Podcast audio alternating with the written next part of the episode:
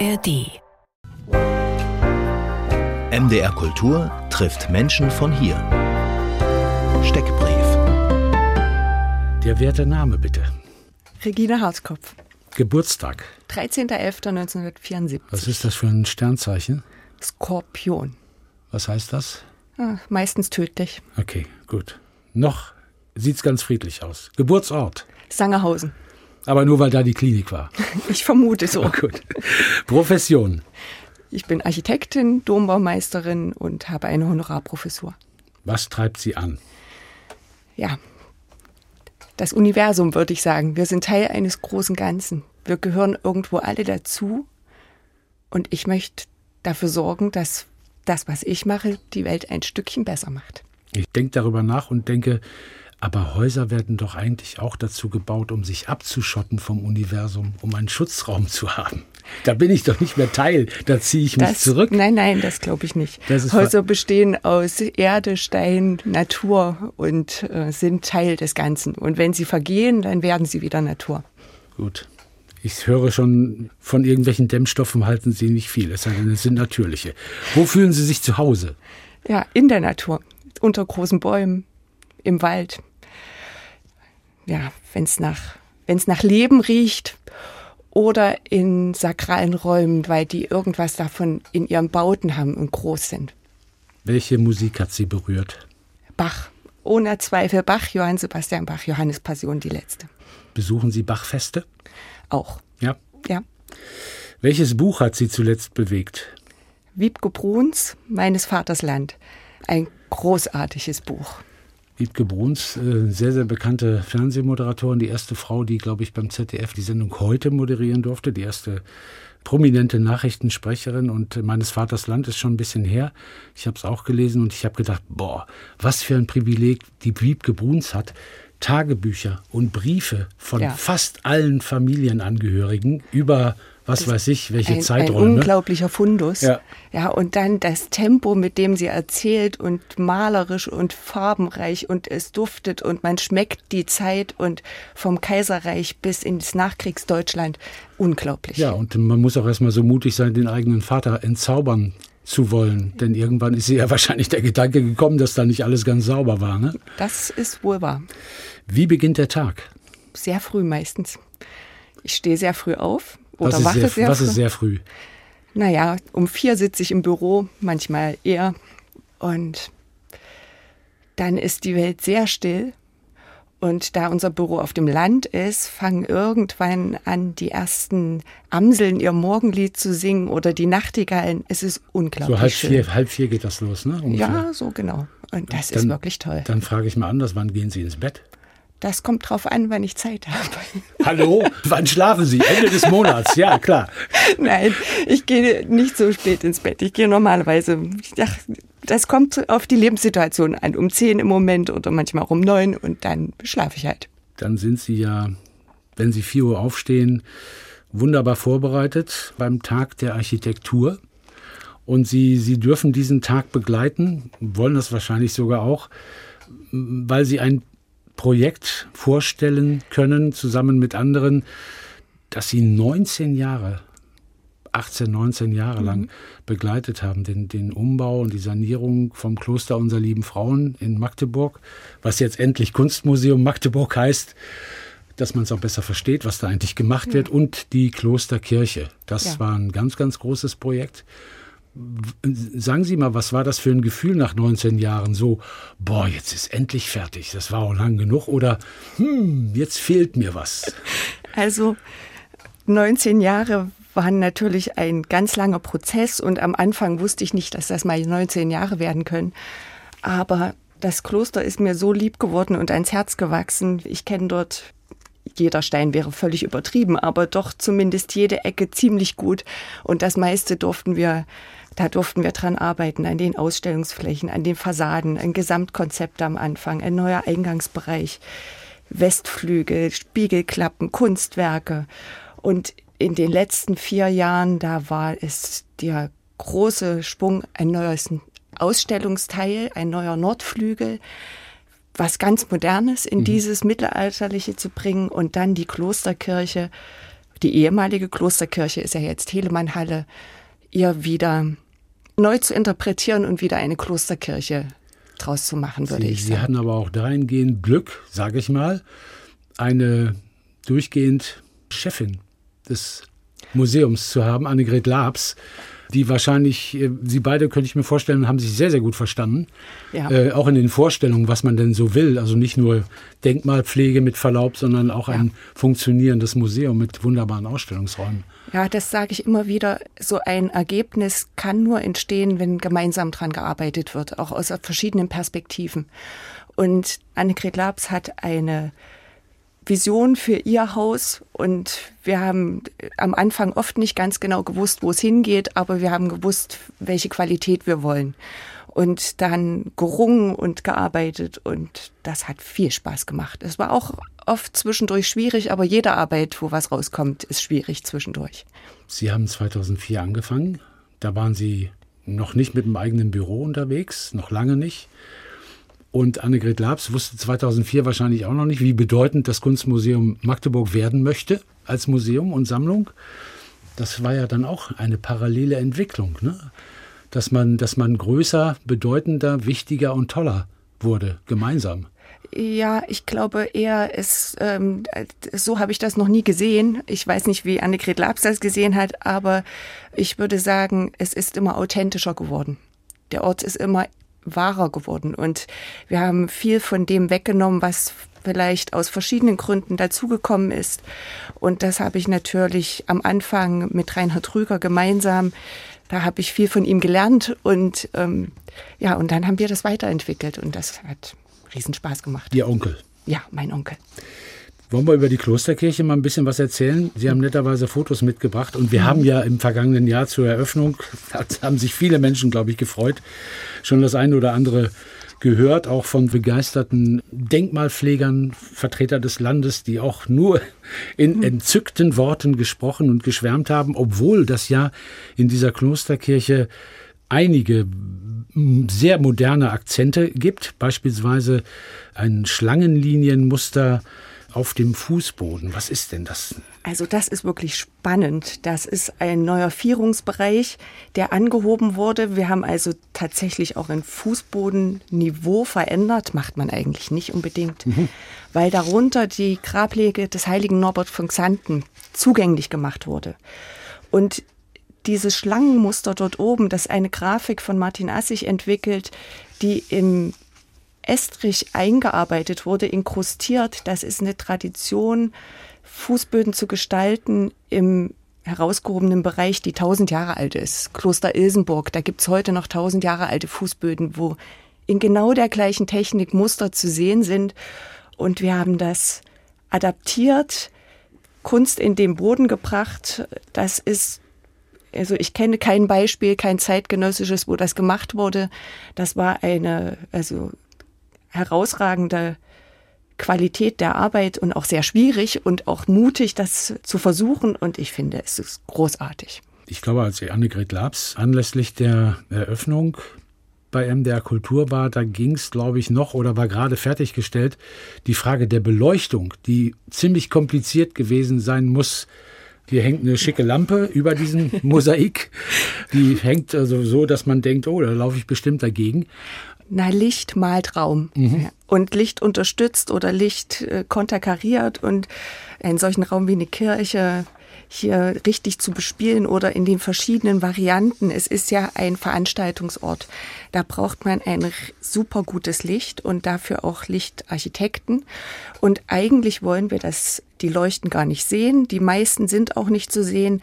Aber dieser eine Sie nennen ihn Saphir, also diese eine große Leuchte vorn in der Vierung, die kann in der Höhe verstellt werden und die setzt einen Akzent und ansonsten ist das Licht vordergründig zurückgenommen, je nachdem, wie man es eben gerne hätte. Es ist dimmbar sozusagen. Natürlich, Natürlich, in Variation und Fuge, das ist ja heute selbstverständlich. Die Frage ist nur, wie gut ist es aufeinander abgestellt, das Warmtonige, das Kalttonige, damit wirklich untermalt wird, was der Raum kann. Sind Sie gerne detailversessen? Perfektionistin? Nein, ich liebe den Gesamtklang. Und der muss stimmen. Und das funktioniert nur, wenn die Details sitzen. Die Tür ist auch ganz toll. Ja, Aus die, Bronze. ja. Eine neue Eingangstür, ne? ein neuer Eingangsbereich letztendlich. Das ist die äußere Portaltür in den 70er Jahren schon reingekommen und damals mit einem Kupfer beschlagen. Ist eine wunderbare Tür und sie hat einen Windfang gebraucht.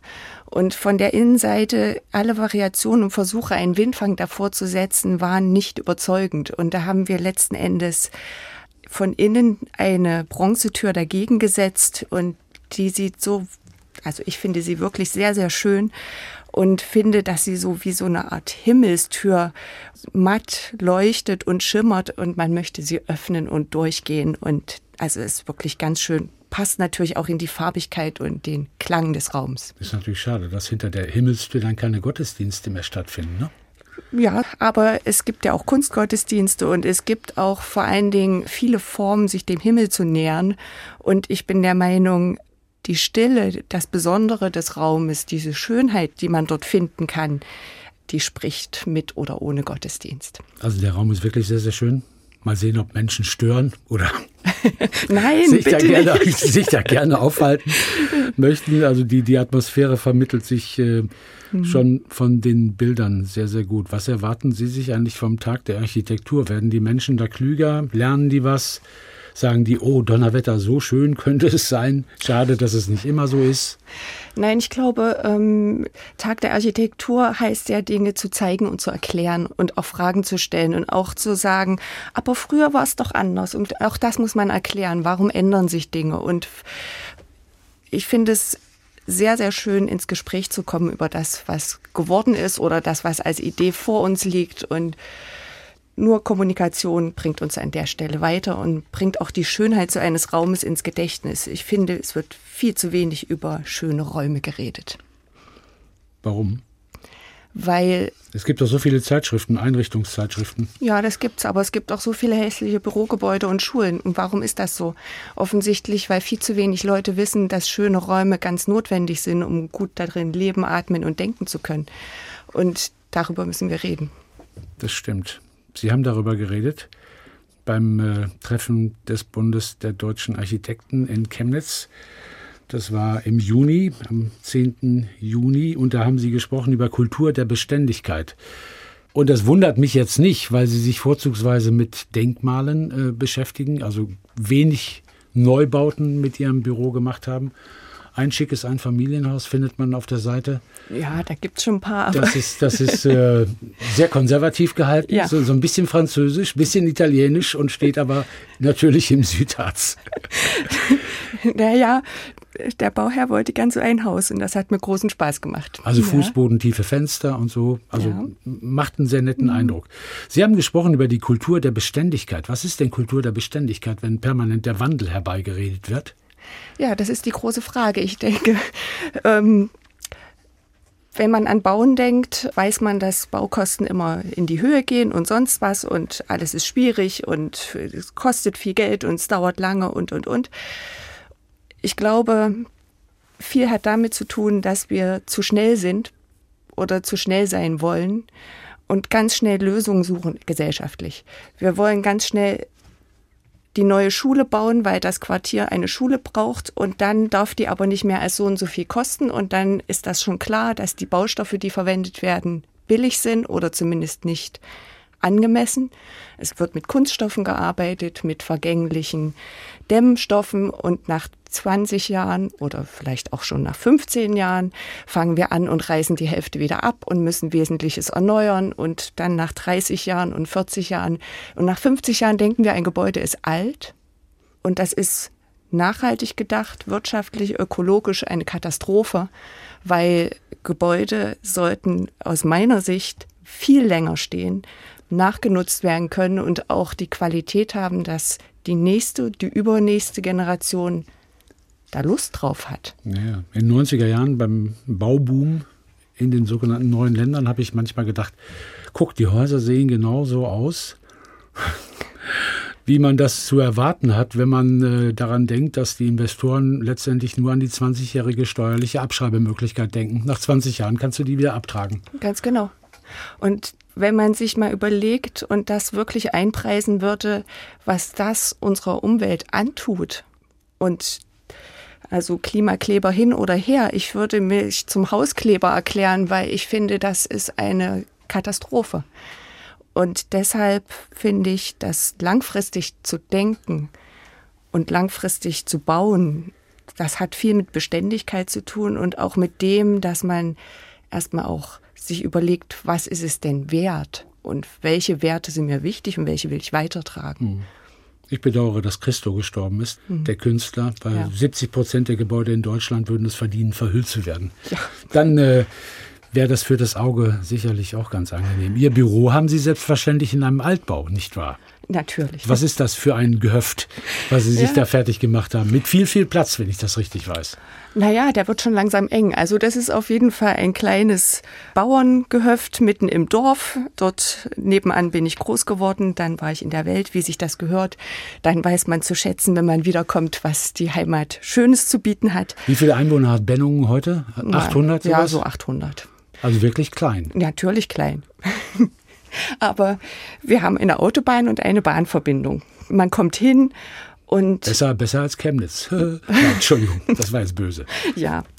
Also, es hat was mit Authentizität zu tun. Ich bin dort wieder hingegangen. Es hat, dort ist das Büro gewachsen, hat sich entwickelt. Dort sind meine Kinder groß geworden und der Südharz ist gebeutelt von Verlust an Menschen, die weggehen und wenig Leuten, die dort ihre Geschäftsgrundlage halten können. Und ich habe mir gesagt, ich möchte es einfach versuchen, ob das geht. Qualität mitten auf dem Land. Und wir haben jetzt um die 20 Leute, die bei mir arbeiten und es funktioniert. Sind die dort oder sind die alle im Homeoffice? Also Homeoffice ist nur zu ertragen, wenn es ein bisschen eingedämmt wird. Und ich finde Homeoffice wichtig, aber maximal zwei Tage die Woche.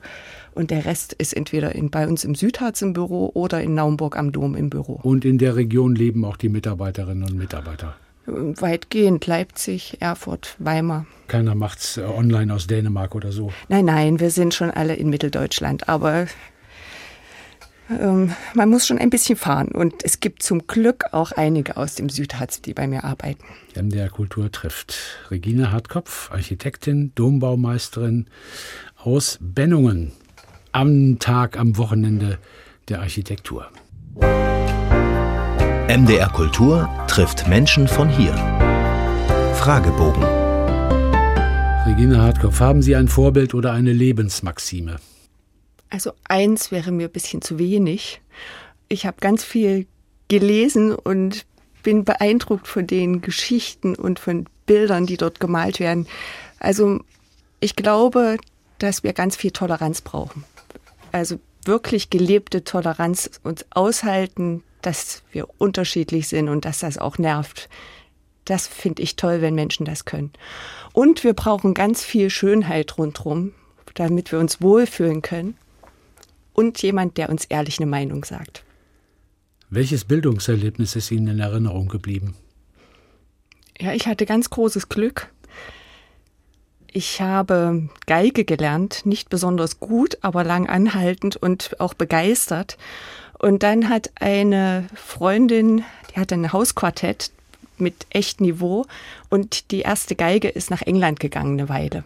Und das klingt so schön. Die erste Geige ist mal eben nach England. ja, die ist mal eben weg. Und die dachten, na gut, dann kannst du doch mal, ja, okay, ich kann mal. Und zu merken, wie plötzlich es nicht mehr Noten sind. Ich habe auch vorher schon mal in einem Quartett gespielt, aber daraus Musik zu machen, was das für eine harte Arbeit ist, dann so an dem Niveau anzuschließen und dann, dass plötzlich aus diesen ganzen Einzelstimmen, die sich zu einem Quartett fügen, was völlig Neues wird. Es war unglaublich. Es hat mich geprägt und ich war begeistert und dieses Schwingen und Klingen, wenn man plötzlich, wenn man ein Niveau erreicht hat, was man selber kann, wo man aber sich erst hinarbeiten muss. Mhm und zusammen mit den anderen vielleicht auch besser wird. Es wird was Neues. Ja. ja. Wann fühlen Sie sich am lebendigsten? Oh, beim Lachen. beim Lachen, beim Leben. Beim, Wie beim Leben? Naja, ins Wasser springen, das baden Leben ist gehen. doch nicht immer zum Lachen, oder? Nein, ist nicht. Ich mache sehr oft äh, strenge, ich sagen alle, ich bin immer so streng. Das stimmt gar nicht. Ich konzentriere mich halt. Genau.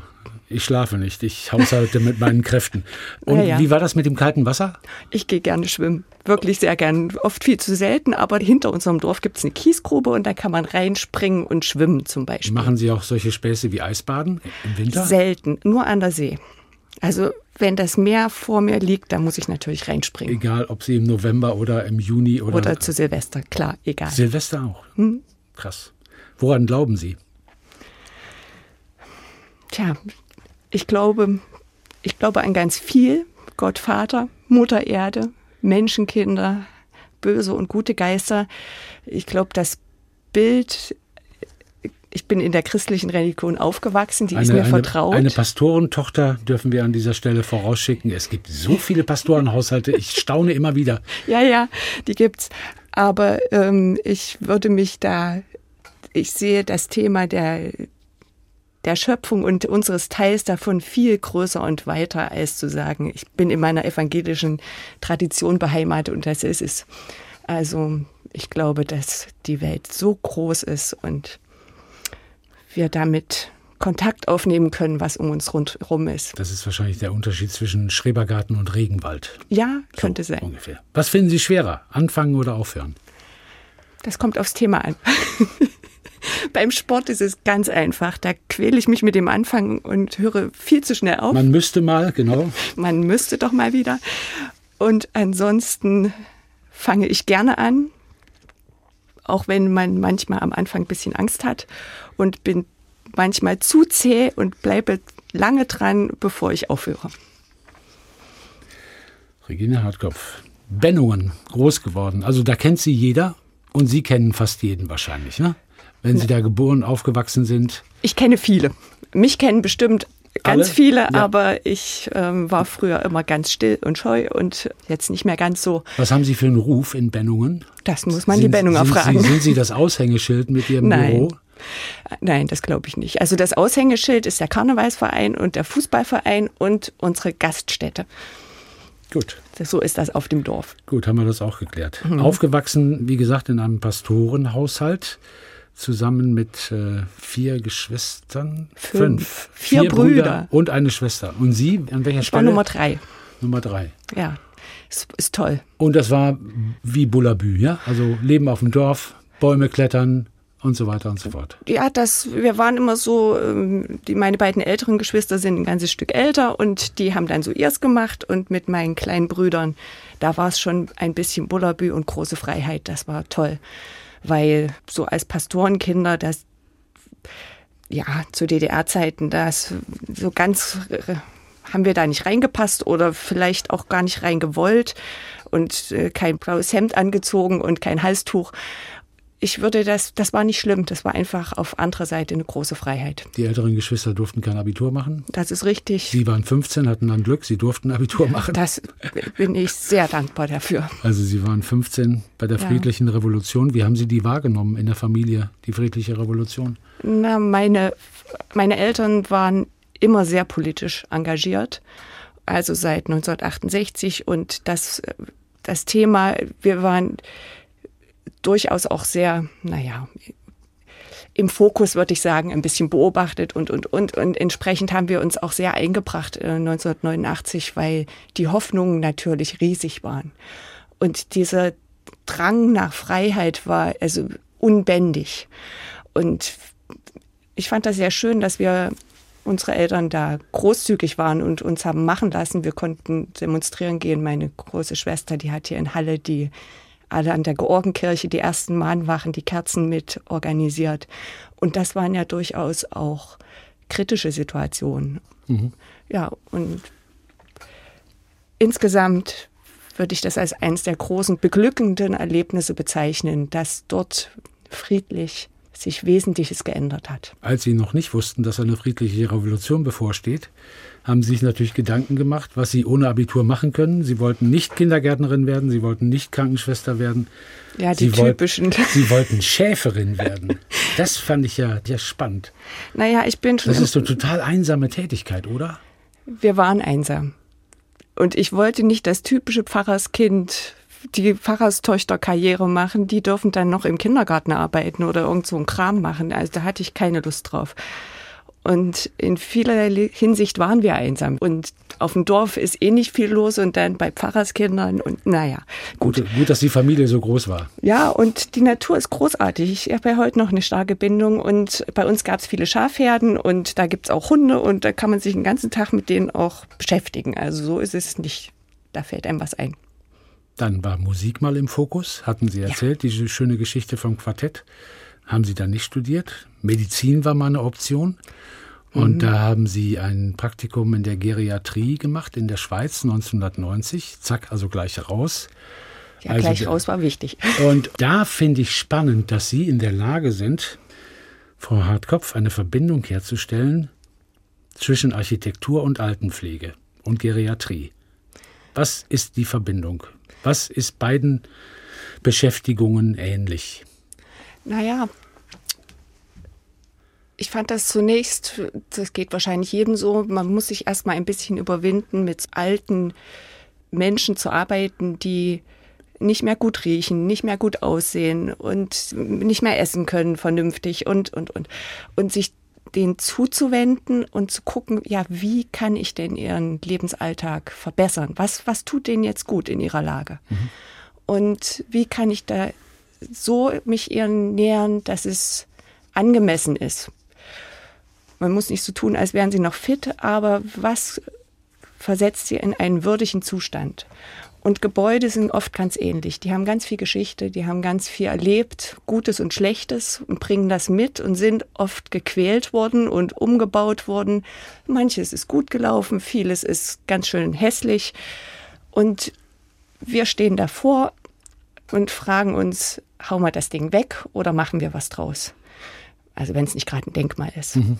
Und wenn man das akzeptiert, dass ein Gebäude auch einen Charakter hat, irgendetwas kann und was anderes nicht kann, dann fängt man an zu überlegen, wie kann ich es unterstützen, damit es wieder würdig, lebenswert, schön wird oder angenehm oder dienlich, uns dienlich. Wie halten wir es mit der alten Kiste aus? Und das sind die Fragen, die eigentlich ganz ähnlich sind. Danke. Ich bin 62, fühle mich unmittelbar angesprochen. Finde ich sehr. Nein, ich finde Ihre, Ihre Wortwahl sehr wertschätzend und motivierend. Finde ich total klasse. Mhm. Und Sie sind dann ja im Bereich der Denkmalpflege wunderbar aufgehoben und sie wurden dann auch Dombaumeisterin, zuständig für die Häuser in Naumburg und Merseburg. Das ist nicht einerlei. Das ist, äh, Nein, das ist großartig. eine Tätigkeit mit großer Geschichte und äh, großer Verantwortung. Oder ist die gar ja. nicht so groß? Ich weiß es gar nicht. Ich glaube, das sieht man vielleicht jeder anders, aber ich denke schon, und in solche Schuhe wächst man natürlich auch rein. Ich darf seit 2011 dort Verantwortung mit übernehmen und Sie waren ganz schön jung, als Sie das durften, ne? Muss man mal so sagen, wie es ist. Ja, naja, das kommt ja immer darauf an, wie viel man bis dahin am Thema im Leben gelernt hat. Mhm.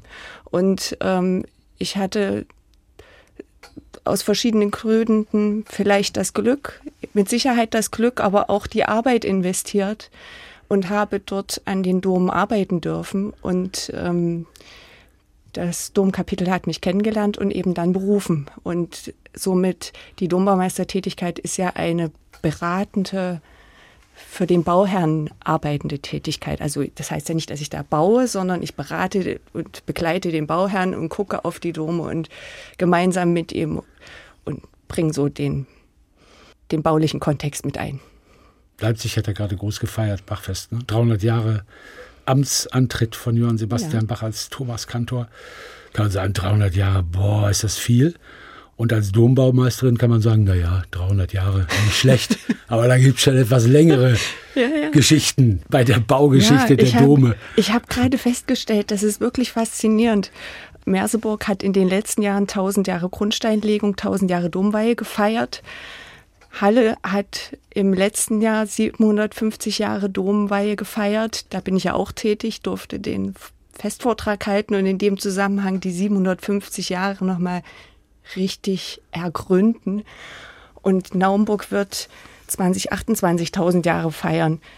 Also diese Zahlen, diese Jahrhunderte, mhm. die muss man natürlich kennenlernen, mit der Zeit erst sehe die Baulichkeiten, die Spuren der Jahrhunderte und denke, ja, das muss man weitertragen, na klar, aber so, dass wir es eben auch ertragen können und damit leben können. Es gibt auch eine Vereinigung der europäischen Dombaumeister und Meisterinnen, der gehören Sie auch an. Ja. Ich frage mich jetzt gar nicht mehr, warum Sie so wenig schlafen, weil es muss ja dann irgendwann alles gemacht werden und drei Kinder haben Sie auch noch, also zwei sind sozusagen raus mhm. oder im Haus geblieben. Die große Tochter arbeitet in der Firma mit. Richtig. Studiert BWL, die andere macht Instrumente und die dritte ist noch ganz klein, die ist sieben oder acht. Sieben, jetzt. genau. Sie kriegen das alles unter einen Hut. Ja, der Hut hat eine breite Krempe. Ist sehr breit gezogen worden wahrscheinlich so, ist so über die Zeit. Bei den Dombaumeisterinnen und Meistern in Europa gibt es da eigentlich momentan irgendein anderes Thema, außer mit großem Interesse zu schauen auf den Wiederaufbau von Notre Dame. Notre Dame ist. Was ein irrsinniges Unternehmen ja, ist. Es ist unglaublich spannend. Aber genau die Frage ist sehr, sehr schön, weil natürlich haben wir ganz viele andere Themen, die uns mindestens genauso beschäftigen.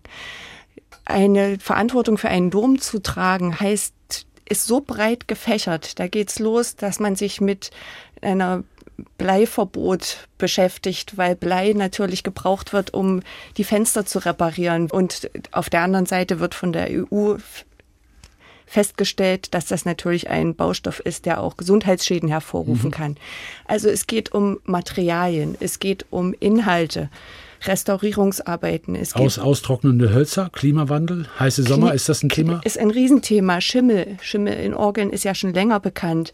Aber diese Hitze, trocken, feucht, dann Sturzregen, Sachen, die Klimaveränderung und was macht das mit unseren Gebäuden? Das sind Riesenthemen, Forschungsthemen, die auch angestoßen werden.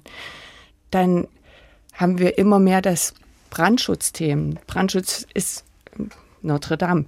Wobei das war ja kein Brandschutzthema, sondern während eines Baustellenverlaufs ist der Brand ein, aufgetreten. Ein Schweißfunken oder sowas. Möglicherweise, ja. genau.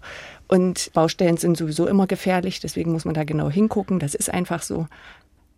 Dann gibt es touristische Fragen. Wie viel Tourismus, Welterbestätten, wie viel Tourismus ertragen wir? Wie kann man den steuern so, dass die Städte, dass es ja trotzdem gut geht? Mhm. Was muss man da tun? Es sind so viele Themen. Dann Ausstattungsfragen.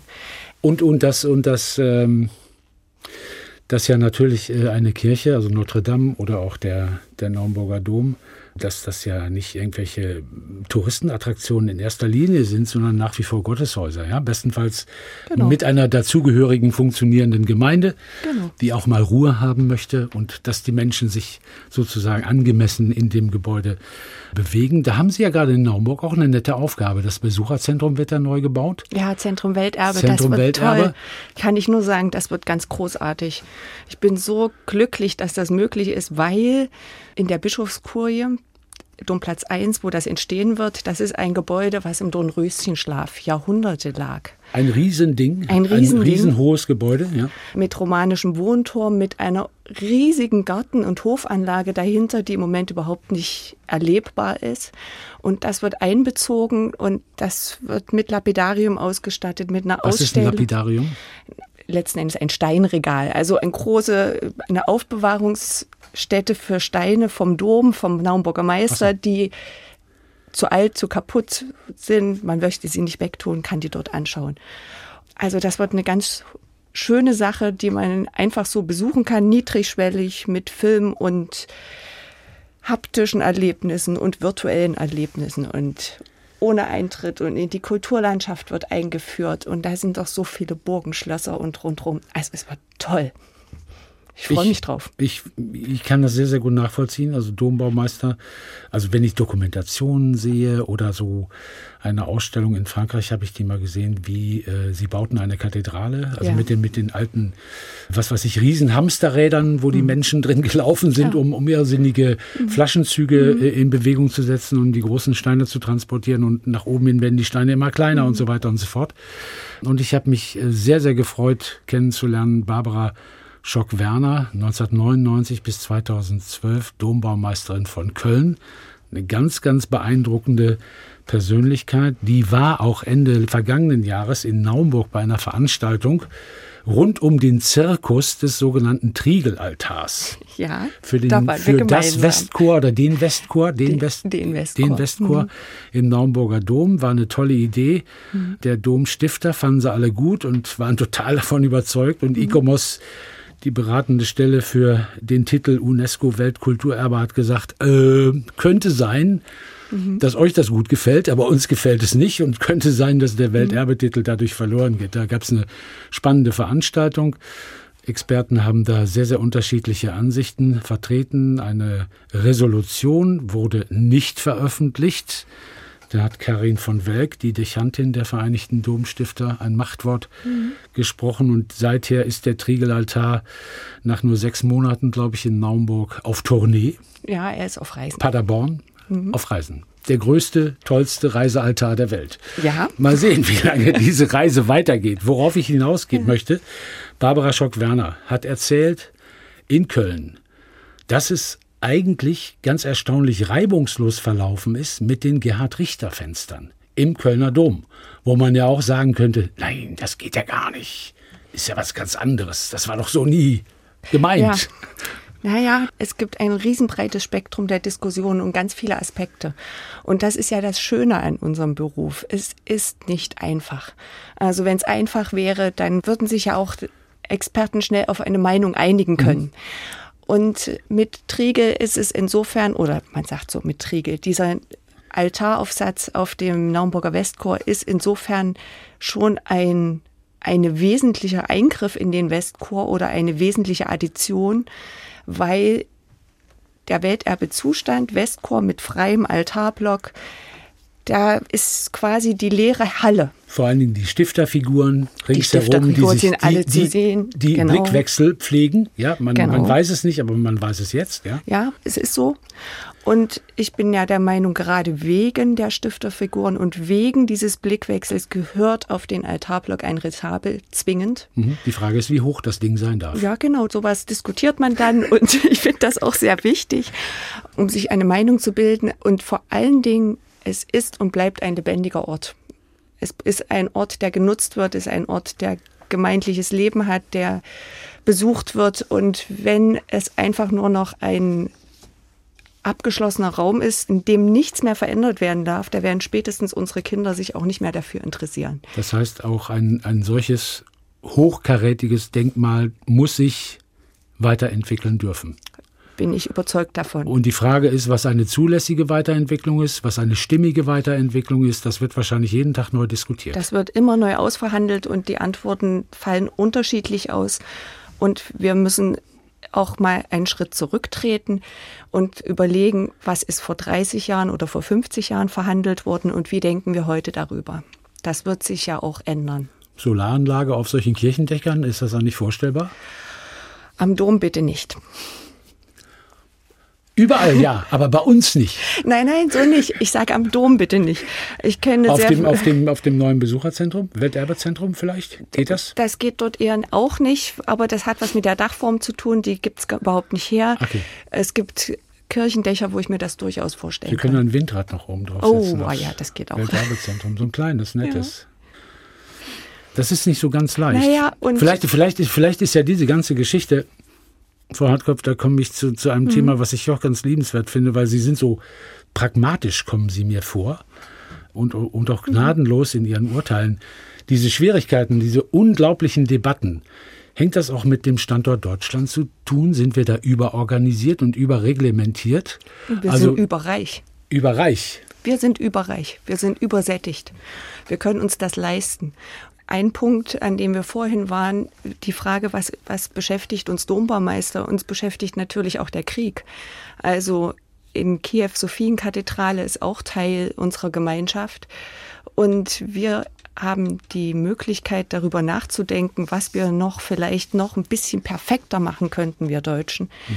Und vergessen dabei, das große Ganze. Wir verlieren uns in den Details und können es uns leisten, das Geld in Details zu kippen, statt einen Schritt zurückzutreten. Und wie ist das denn, wenn es wirklich, wie war es denn nach dem Krieg? Ich möchte auf keinen Fall in so eine Situation geraten, aber ich finde, dass es notwendig ist, die Perspektive einzunehmen, was ist grundsätzlich wichtig. Als Dombaumeisterin kennen Sie auch die alten Pläne von den Kathedralen. Das waren ja wahrscheinlich auch nicht tausend Blatt. Oder 100.000 beim Wiederaufbau von Notre Dame schon. Da wären es ja, wahrscheinlich Millionen. Da wären es Millionen. Da Aber denen hat, denen hat ein Blatt gereicht, das war schön groß und das wurde aufgehängt und daran wurde dann abgearbeitet. Naja, und da wurden Grundprinzipien festgelegt und die wurden immer wieder rezipiert und darauf hat man sich immer wieder verständigt. Man ist immer wieder zurück zum Grundprinzip gegangen, sowohl in der Konstruktion als auch in der Gestaltung. Und damit sind die Dinge einfach gewesen, auch in der Komplexität.